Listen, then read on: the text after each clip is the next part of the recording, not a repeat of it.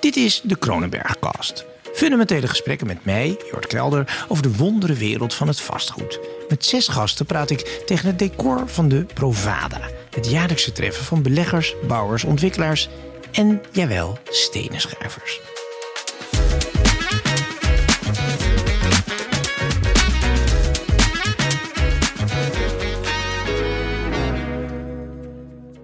Straks zal hier in de Kronenberg Studio aanschuiven Adriaan Geuze, bijzonder hoogleraar um, landschapsarchitectuur, maar, vooral de geestelijk vader, oprichter, directeur ook van uh, West 8.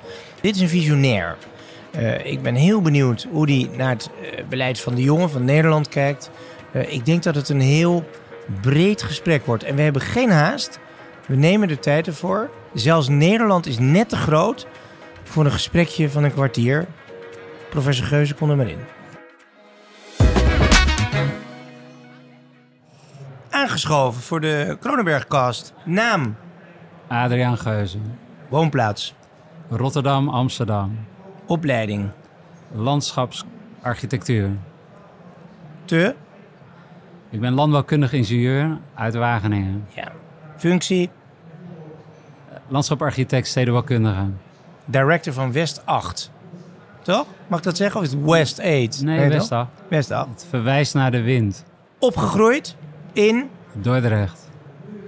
Ja, precies in de stad of eromheen? Ja, in de stad. In, niet in de ommelanden. En de, ja, de expertise heb je. Wat wilde jij vroeger worden? Ik wilde worden wat ik nu ben. Dus ik ben echt een beetje saaie persoon. Op mijn elfde wilde ik... Mijn grootvader was dijkenbouwer. En ik wilde landschap gaan ontwerpen. Ja. En dat ben ik gaan doen. Ik heb nooit meer iets veranderd in mijn leven. Je hebt ook een grootvader die pianist was. Althans, verdienstelijk amateur. Dat is er enigszins uitgelopen. Nee, hij was organist. Uh, hij speelde uh, orgel. Kerkorgel. Ja, het was uh, Bach, God en de Dijk. Adriaan Geus, jouw favoriete gebouw? Wereldwijd of in Nederland? Mijn favoriete gebouw zijn de, uh, de, de, de sluizen in de, in de Rijn. Bij uh, Vianen, Ravenstein. Ja? Dat zijn van die gebogen... Ja, ik weet het. Bij dat is uh, beton, futurisme, eenvoud, engineering, elegantie. Functionaliteit vind je ook fijn, ja? Ja, maar hele mooie vormen. Wit. Oké, okay, ga kijken bij Details. de sluizen bij Vianen. Of bij IJsselstein.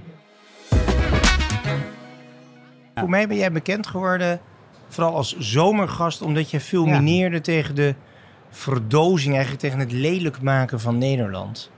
Daar stoor je echt enorm aan, hè? Ja, dat was uh, bij die zomergasten de, de, de, echte kern van de uitzending. Maar dat heb je natuurlijk uh, niet meer op het netvlies. Was de hommage aan de Nederlandse planningtraditie ja. en de ingenieurskunst. Ja. Ja, nee, natuurlijk. Dat, dat heb ik wel op mijn netvlies. Maar wat er het meest uitsprong, is dat jij op een gegeven moment... Ik denk dat dat echt bij ja, Zoetermeer of zelfs Leiderdorp... Ja, daar had ik een die, film van gemaakt. Ik had een filmpje gemaakt van uh, op zondagochtend. Ik ben overigens wel gearresteerd door de Rijkspolitie. Uh, langs de snelweg, ja. ja. ja. Maar je pakt wel eens foto's erbij van het Nederland van... laten we zeggen voor de Tweede Wereldoorlog. Vaak zwart-wit foto's natuurlijk. Um, en dan als je die film, eh, VPRO heeft ook als een serie gemaakt waar je dat over elkaar heen kan zetten. Zo was het toen. En dan zet je het beeld Ja. van nu glij je Ja. eroverheen. Een soort layer gaat er dan over. En dan denk je wel eens, is het er wel op vooruit gegaan? Ik denk eigenlijk van niet. Eh, er zijn eh, nieuwe landschappen bijgekomen. Ja? Het snelweglandschap, de, de Maasvlakte, Ja. de Deltawerken, Ah, stukken. Flevoland. Ja, Dus, dat is toch. Maar dus, eh, ik zie het als een eh, rijke waaier van eh, cultuurlandschappen. Nederland heeft een enorm divers cultuurlandschap. Ja, meer uniek, dan hè? 80. Ja. Ja. En in, ja, in zeg maar regio's als Zuid-Holland, Noord-Holland, Haarlemmermeer, omgeving Breda, daar zie je dat het landschap is verdwenen. Dus is jouw observatie is echt waar. En sinds een jaar of dertig is zeg maar de ruimtelijke ordening afgeschaft.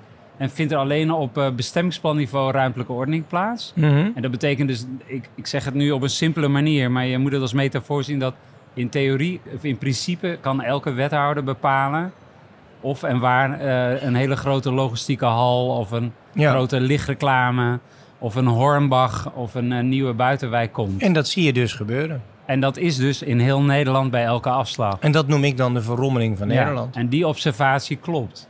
Ja. Lijkt me vanuit investeringsoogpunt. Want stel nou, je bekijkt het, hè, we zitten hier op de Provada. Veel investeerders, beleggers, bouwers, eh, projectontwikkelaars.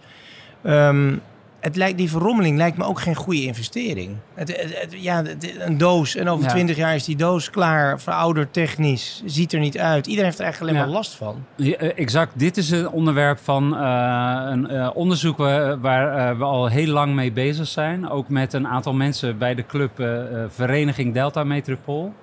En, wat, en je observatie is waar. Dus als je Nederland bekijkt als een soort substraat, een voedingsbodem, een vestigingsplek voor hoogwaardige economie, dan is de les internationaal. Maak je eh, steden aantrekkelijk en divers, leefbaar. Zorg Mhm. voor de opera, voor de parken, voor een goed milieu. Ja, En maak een buitengebied waar mensen kunnen ontspannen, elkaar kunnen ontmoeten. ja. En eh, waar ze ook een band houden met de geschiedenis, de plek waar ze geboren zijn. ja. En dat is, eh, dat is de beste voorwaarde voor hoogwaardige economie. Ja, dat frikt bijvoorbeeld in Eindhoven, waar ASML, het meest waardevolle bedrijf uit de Nederlandse geschiedenis, bijna 300 miljard waard is. En zegt dan, ja, we zitten hier in Eindhoven, toch een beetje een betonnen woestenij. Er zullen best wel uitzonderingen, strijp geloof ik. Er zijn een paar projecten die er, waar ze hun best doen. Maar het is, ja, als je door je oogharen in Nee. Eindhoven kijkt, denk je niet van dit is Ik het nieuwe Silicon dat je Valley. Strijp noemt, want dat is precies het plan waar ik al 21 jaar aan Oh, dat werk. wist ik Ja, eerlijk gezegd niet eens. Maar strijp vind ik mooi. Dat zijn die oude Nee, die wel kwaliteit hebben gekregen. Ja. Ja. En waar een plint is van, eh, van eh, lokale humus en eh, Ja. ja. ondernemen en cultuur. Wat interessant is aan jouw voorbeeld is dat eh, in de regio Eindhoven, het is, eh, eh, Helmond ligt aan de rand van de Mm. Peel, is er enorm, de grootste concentratie van eh, varkenshouders ja, op aarde. winstgevendheid nul. Met, met enorme Ja. naar landschap. Als Ja. je het bekijkt vanuit het perspectief van ik ga fietsen in het weekend. Ik heb de hele Wat week met computers er. En je ziet alleen maar stallen. Maar ook in fijnstof is het de ongezondste plek van ja, Nederland. Dan zitten daar ook eh, eh, geitenboeren. En die eh, hebben aantoonbaar Q-koorts Ja. doden opgeleverd in Zuidoost-Brabant. Zeker. Dus als je uitzoomt zeg je, wat is, hoe kies je? Kies je ASML, de high-tech economie? Ja. Of kies je ja, landbouw die niet bij hoogwaardig past? Ja, en die keuze wordt niet gemaakt. Ja, Dus dat is gewoon de werkelijkheid. Ja. We kiezen niet. Er Dat- is geen regie.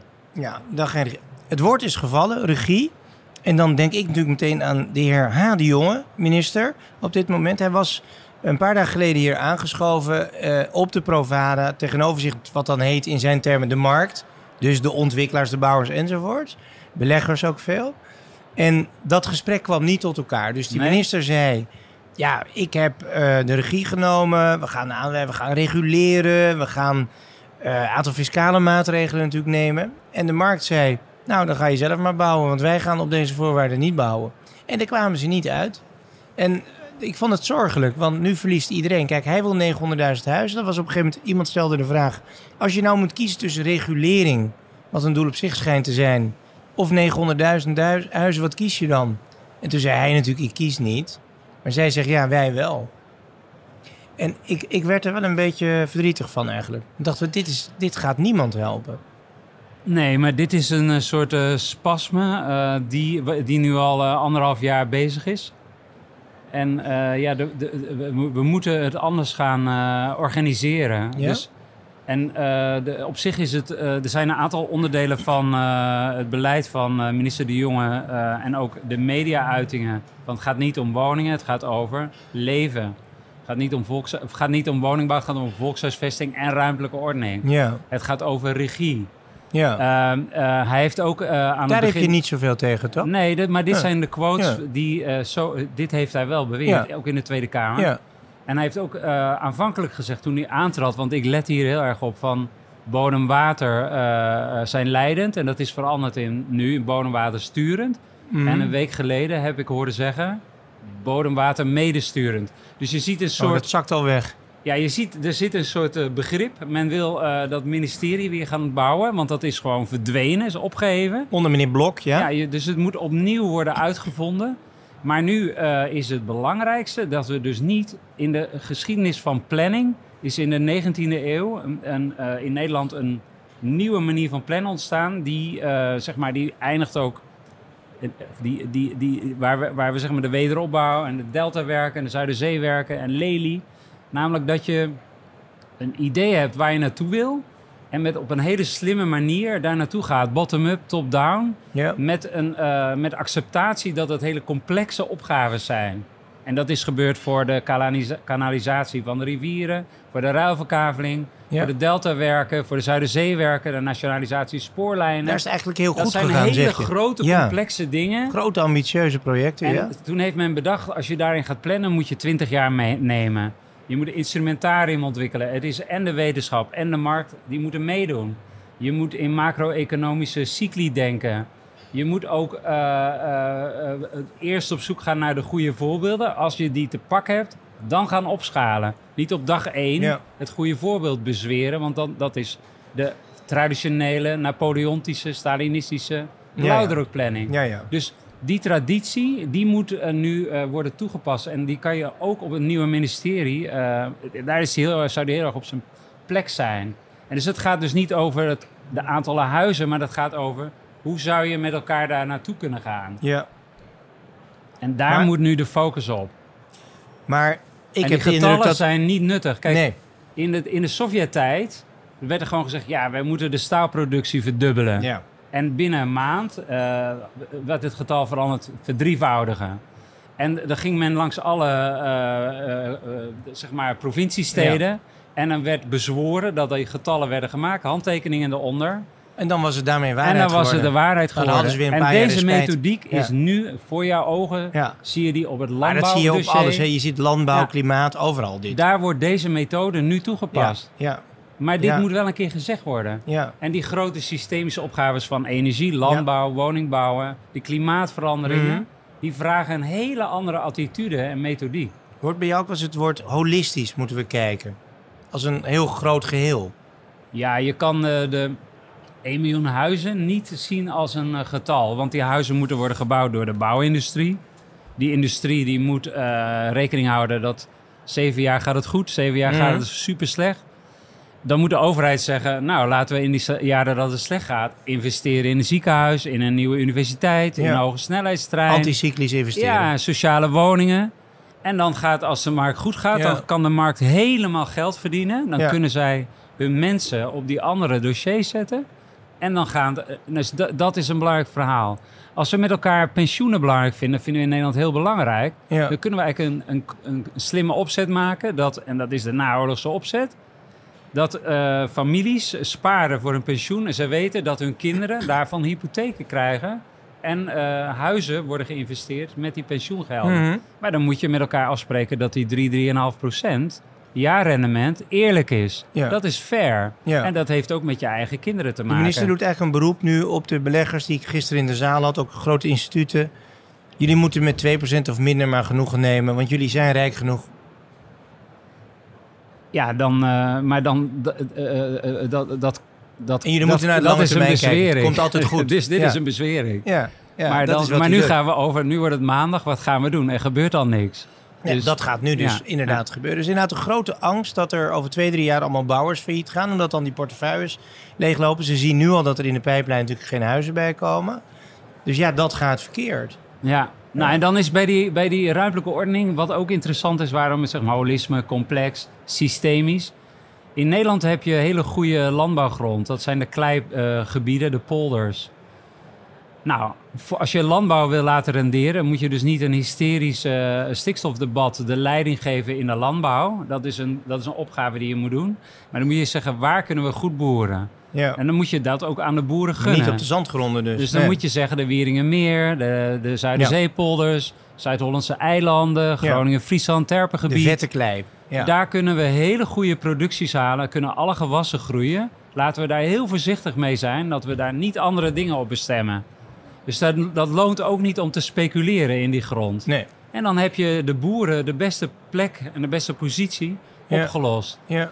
Nou, dus, dus ruimtelijke ordening gaat ook over dat je eh, nadenkt over hoe zit Nederland in elkaar. Nederland heeft hele diepe plekken, met name om eh, Rotterdam. Ja. En, laat nou, de, en de minister De Jonge heeft een handtekening gezet onder het getal 250.000 huizen Echt, in? Zuid-Holland. Hoe heet die polder ook alweer? Nou, daar heb je heel veel polders, eh, de, variërend van min 3 tot min 7. Ja. En daar komen heel veel van die huizen. Dat is allemaal westelijk of eh, oostelijk van Rotterdam. Een beetje ja, noordoostelijk zo. andere. Die ja. Zuidplaspolder zit, hoort daarbij, bij Alphen. Maar ook alle En jij, plannen zegt, en jij lopen. zegt, als je geen kennis van die bodem hebt, in dit geval een bodem die ook nog 7 meter onder NAP ligt, ja, dat wordt echt pompen of verzuipen dus. Nou, kijk, in een normale wereld van eh, eh, handelen zou je zeggen... Dus we hebben nu weer holisme en systemisch. Stel dat jij daar een huis gaat bouwen dan, en ik ben jouw verzekeraar. Dan zeg ik, nou, vind ik niet zo slim. Jouw premie wordt heel hoog. Ja, Of ik zeg, ik ga het niet verze- verzekeren. Dat zeggen ze in Amerika. Want er is marktwerking. Waarom zou ik dat super ingewikkelde huis... wat nog 100 jaar daar staat, verzekeren. Nou, dit is wat ik noem systemisch. Dus er is geen afspraak gemaakt van waar je gaat bouwen. Als het heel moeilijk is in relatie tot klimaat en water en bodem, of juist heel erg gevaarlijk of onduurzaam, Mhm.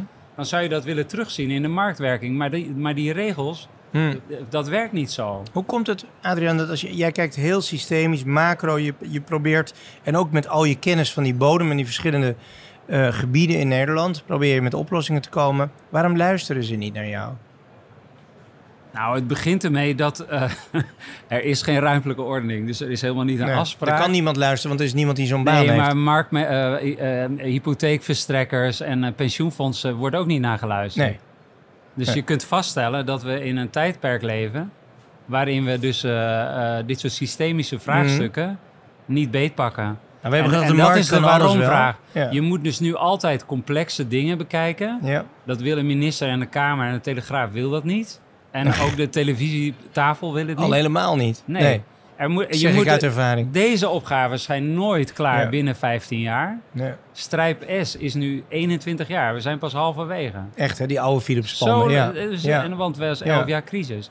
Dus, maar de, de, de wethouder, gedeputeerde, eh, de minister wil niet eh, die termijnen als, als, eh, als denkhorizon nemen. Dat wil men per En die se moet niet. aantallen scoren binnen Ja. zijn ambtsamen. Dan is de ruimtelijke ordening, willens en wetens, sinds de jaren 70 eh, geordend op basis van uh, Thorbeckiaanse eh, hiërarchie. Mhm. En op een extreem gecompliceerd, extreem gecompliceerd juridisch kader. Dus alles in de ruimtelijke ordening is juristenwerk. Gaat dus allemaal tot de Raad van State, wat je ook doet. Waardoor Ja. je dus als nu Ja. de 53-ramp zou plaatsvinden, zou je geen enkele delta-werk kunnen bouwen. Echt niet, hè? Nee, Ja. de Maasvlakte is ze- 18 jaar proceduretijd geweest. 18 jaar. Tja. 3,5 jaar bouwtijd. Ja. Maar dus, en, en dat is gewoon zand opspuiten in zee. Daar woonde niemand, snap je? Dus dat is een relatief oplossend, oplosbaar probleem. Dus je moet je voorstellen dat die, die component van eh, dat dat, een- de ruimtelijke ordening verworden is tot een Ja. juridisch Maar eh, is dat nou omdat het een vol land is of omdat het een juristenland is? Nou, dat laatste is natuurlijk mijn opvatting. Ja, dus wij zijn eh, in Nederland, eh, eh, zeg maar in eind jaren 60, in de, waar de ruimtelijke ordening de grote werken heette dat, en, en wederopbouw, eh, de snelwegen, de universiteit, campussen, al die grote Ja. projecten, de haven, alles werd gemaakt. Eh, nieuwe uitbreidingswijken. In, in eind jaren 60 k- kwam daar de Vogelmeerpolder, de sloop van het eh, halve centrum van Ja. Utrecht voor Hoogkaterijnen. Amelis Weert. Dus er, kwam een, er kwamen drama's aan de orde. En toen is er een omslag gekomen. En toen heeft een nieuwe generatie, dat waren toen de babyboomers... die hebben gezegd, we gaan niet nog meer grote werken. Daar stoppen we mee. Markerwaard wordt... eh, Al die wordt, ja, wordt ja. afge- we gaan niet meer een Markerwaard bouwen. Ja. We stoppen ermee en we gaan... Ik eh, heb dit toen een nieuwe- ambitie en afgeschaft. toen is het verworden tot een soort sociaal, eh, Ja. cultureel debat. Ja. Eh, en een, eh, ja, ja, het, het, het, het domein van de fysiek. De fysieke werkelijkheid is niet meer interessant. Is vervangen door een juridisch construct. Oef. De wet op de ruimtelijke ordening. Ja. Oh, dat klinkt zo weinig. eh, dit, is zo de- dit zijn de feiten. En dit nee, maar ik geloof je We onmiddellijk. zijn nu 50 jaar verder. We gaan even luisteren naar een, eh, naar een man die jou een vraag stelt... die zelf veel ervaring heeft met bouwen binnenstedelijk. En dat heet dan geloof ik inbreien tegenwoordig. En die ook net op een forumpje hier op de Provada zich beklaagt over het feit dat de mensen van monumentenzorg zo star zijn... dat ook als hij een pand naar zijn idee beter wil maken, dat het toch niet mag. Waardoor iedereen verliest, is zijn opvatting. De vraag is, het gast hier ook, Leslie Bamberg. Vraag aan Adriaan Geuze. Hi Adriaan, Leslie Bamberger hier. Je ziet net als ik kansen met betrekking tot inbreiding in stedelijke structuren. Hoe kunnen we dit met z'n allen versneld tot ontwikkeling brengen? Hoe kunnen we sneller binnen die steden gaan bouwen? Want dat Ja. is natuurlijk de politieke wens. Beter dat al die weilanden worden opgeofferd. Laten we die steden nou beter gaan gebruiken. Die meters, de verbindingen zijn er al, de voorzieningen zijn er al. Ja. Dus, in, zeg maar, dus eh, ik heb een soort oefening, eh, een mentale oefening, die, een soort zen die ik elke maandagochtend doe. Dus je moet eerst even kijken, hebben we een tijd gehad in de Nederlandse moderne geschiedenis waar dit is gebeurd? Wat zijn daar de beste voorbeelden van? En kunnen we dat opnieuw toepassen? Ja. Dus met andere woorden, we zijn het recept kwijt, maar dat kunnen we ook even zoeken. 1613, grachtenplan. zou ik zeggen. Jij, jij schudt ze uit je mouw. Nou, dus dan is er één hele leuke, maar dan ga ik, begin ik met een soort politieke eh, opvatting. Eh, Zeg maar, eh, in Nederland is Amsterdam het beste voorbeeld van het uitvinden van de, de mensenstad.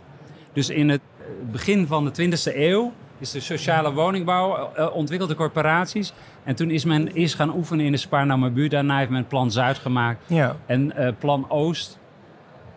En toen heeft men gezegd, we gaan een gedeelde stad maken... waar in één blok drie bevolkingsgroepen ja, samen kunnen leven. rijk middenarm. Ja, Dat, waar een straat is met bomen, met trams, met pleintjes waar je elkaar ontmoet. Waar op de hoeken eh, je spulletjes kan kopen. Waar in schoolblokken, eh, scholen, of, eh, stadsblokken scholen zijn. Waar een menselijke maat is. Waar een gebouw niet je inkomen weerspiegelt. Als je voor een gebouw staat, kan je alleen maar genieten van het metzowerk. Ja, En, eh, Amsterdamse school. dus eh, men heeft eigenlijk eerst een politiek, eh, sociaal, cultureel statement gemaakt. Van die stad willen we eigenlijk. Dus dat is best Ja. wel een belangrijke afspraak. En dan, Sociaal-democratische gedachte, denk ik, hè?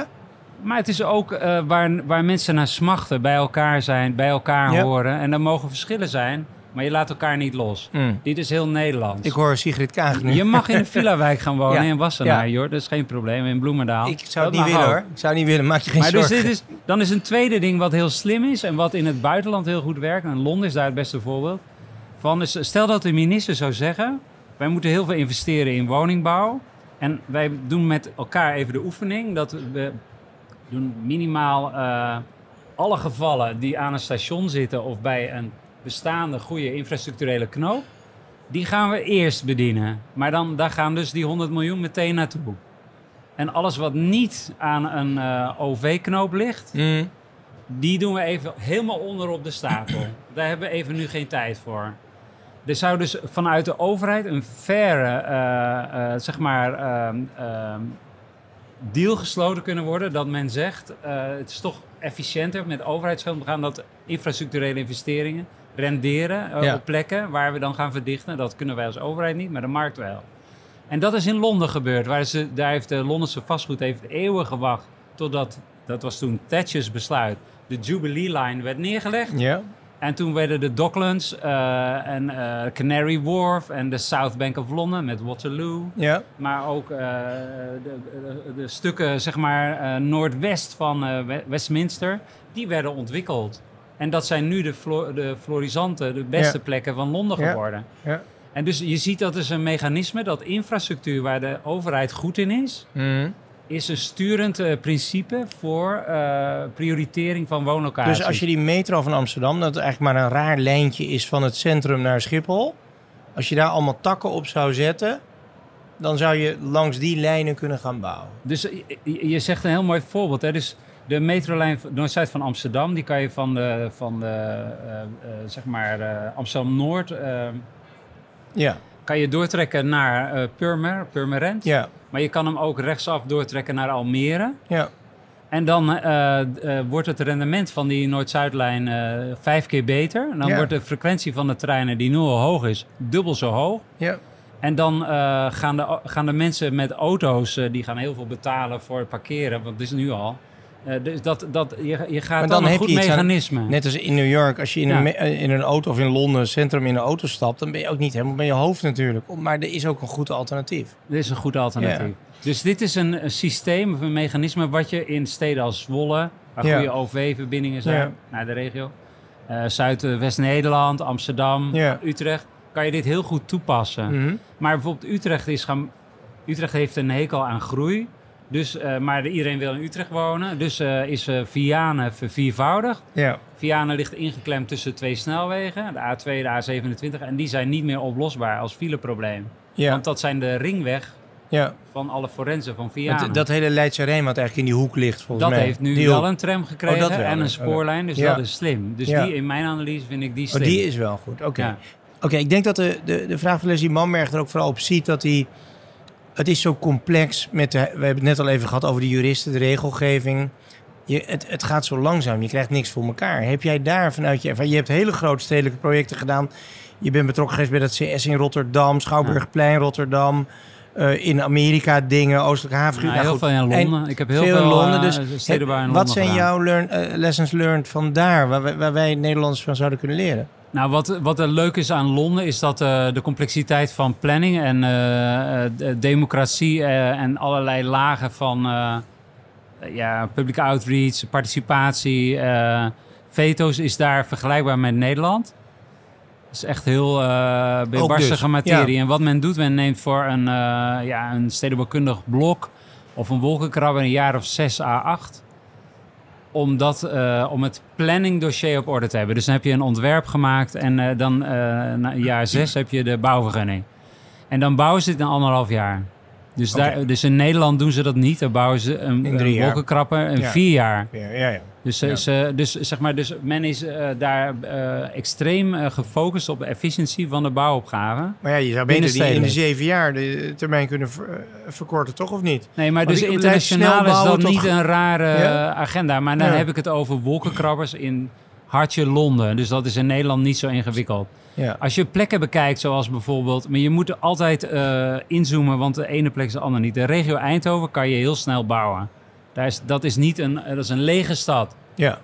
Jortje kunt Genoeg echt ruimte. Ei- Eindhoven verdubbelen in zijn eigen areaal. Ja. Eh, Zonder dat de Eindhovenaren het doorhebben. Ja, überhaupt. inderdaad. Zoveel ruimte. Ja, ze hebben En, eh, enorme van die banen waar je echt Ja, binnenkomt. het is een enorme lege stad. Dit- Ja, Als je bijvoorbeeld kijkt, eh, Rotterdam heeft een hele serie havens. Ja. Als je die, en die liggen aan metrohaltes. heel veel ruimte. Dus ja. als je zegt, ik neem zo'n haven serieus, Ja. ik maak daar een grachtje van en een eiland, Ja, dan zou je daar in, echt in, in hele korte tijd kunnen verdichten. Ja? In Amsterdam heb je ook een paar van die plekken. Bij Diemen, Oude Amstel, Duivendrecht. Daar zijn eh beetje metrostations. op dit moment. Nu. Ja, daar zijn metro's Ja. en een NS-station. Duivendrecht zelfs een kruis. Met C-categorie Kan je in twee jaar bouwen als Ja. je zou willen. Ja, ja, ja. ja. Gewoon plat Dus, gooien en opnieuw beginnen. Ja. Dus, maar dan moet je dus eh, ruimtelijke ordening als serieuze eh, tak van sportmuziek Ja. aanknop aanzetten. Mhm. En dan moet je zeggen, dit zijn regionale opgaves. Het gaat om infrastructuur, eh, woningmarkt in een regio. Dus dan moet je provinciaal Mhm. aansturen. ja. Moet je zeggen, zo gaan we dat doen. Dus niet per, per bestemmingsplannetje. Ja. En, Ja. dan, en dat lijkt ook een beetje wat op de Phoenix is, eh, bij de Phoenix is gebeurd. Dan heeft de minister toen de tijd gewoon ja, Doorgeduwd. een stuk of dertig locaties Ja. aangewezen En waar nu, de Phoenix, waar je subsidie kon krijgen. Ja, ja. Je zei net, ehm, er was een ambitie in die in vroege 20e eeuw om te zeggen: als je aan de buitenkant van een pand kijkt, dan moet je genieten van het metselwerk. Nou, ik riep er tussendoor even de Amsterdamse school. Er zijn natuurlijk meer architecten geweest. Maar ehm, ja, vind ik nog steeds een mooie stijl. Lijkt me ook vanuit investeringsoogpunt goed, want iedereen wil er wonen. Toch? En dat zie je in de Spaanhamer buurt, maar je ziet het inderdaad ook Apollo-laan, Minerva-laan, noem maar op. Ehm, ik ben zo bang dat als de politiek, die zo op die aantallen gericht zijn, 900.000 roepen ze de hele tijd, misschien moet het er wel meer worden, dat het eh, aan kwaliteit gaat schorten. Dat ze alleen maar naar de voordeuren gaan kijken en tellen. Maak jij daar zorgen over? Ja, dus in de bouwgeschiedenis van eh, de jaren 80 eh, kan je dat zien. Dus in de jaren 80 werd, eh dus crisistijd, is er heel veel sociale woningen gebouwd. Op, echt op eh de laagste niveau van materialisatie, details en lage plafonds. En, en die, Ja. heel veel van die panden worden zelfs afgebroken. Die worden en nu al afgebroken, Maar die hebben geen duurzaamheid. Nee. Dus eh, je moet heel erg opletten. Wat je zegt is een, eh, een, eh, een factor. Ja. Ja. Is er genoeg aandacht voor jouw eh werkcollega's, la- landschapsinrichters, planologen, maar ook architecten? Gewoon naar kwaliteit, naar vorm, naar stijl, naar schoonheid. Gaat het daar nog wel eens over in het gesprek? Want wonen is ook... Ja, wonen is ongelooflijk belangrijk ook in de opvoeding van een kind. In een goed huis, mooi huis, opgroeien is heel verstandig voor later. Ik hoor daar nooit iemand over. Ja. Nou, er is, die, die eh, kennis hebben we met z'n allen heel goed. Dus we hebben, Ja?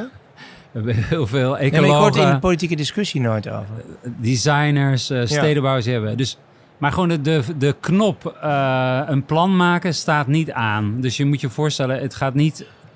Het gaat om heel veel eh, eh, problemen tegelijk. Ja, dus de, de, de, eh, ja, wij kunnen morgen plan Zuid kopiëren. Dus stel dat we nu gewoon zeggen, ja, we weten het niet, laten we plan Zuid kopiëren. Wat hebben we dan nodig? Heel veel metselaars. ja. Nou, dan moeten we de komende 7, 8 jaar, daar moeten we met, metselaars gaan opleiden. Ja. Dus dan begint al 8 jaar. En dan moet je dat gewoon eh, 25 jaar gaan volhouden. En dan krijg je Am- Amsterdam-Zuid opnieuw. En daar wil iedereen in wonen. En de waardes nemen alleen maar toe. ja. Dus het is niet ingewikkeld. Ik weet niet of je iets moet gaan doen wat je al gedaan hebt hoor. Ik denk Nou, dat je er altijd een moderne Een ander, mo- een ander is model is, dat zie je ook op, de, op deze Provada, is dat in de Nederlandse bouwindustrie eh, en ook internationaal is behoefte om een deel van het eh, eh, woningtype eh, spectrum te prefabriceren. Ja, Als je dat doet, moet je als overheid niet, eh, want, want dan kan je op eh, anticiperen, maar dan moet je niet meer de bouwregels veranderen. Snap Mhm. je wat ik bedoel? nee. Dus er komt een fabriek met platen en vloeren.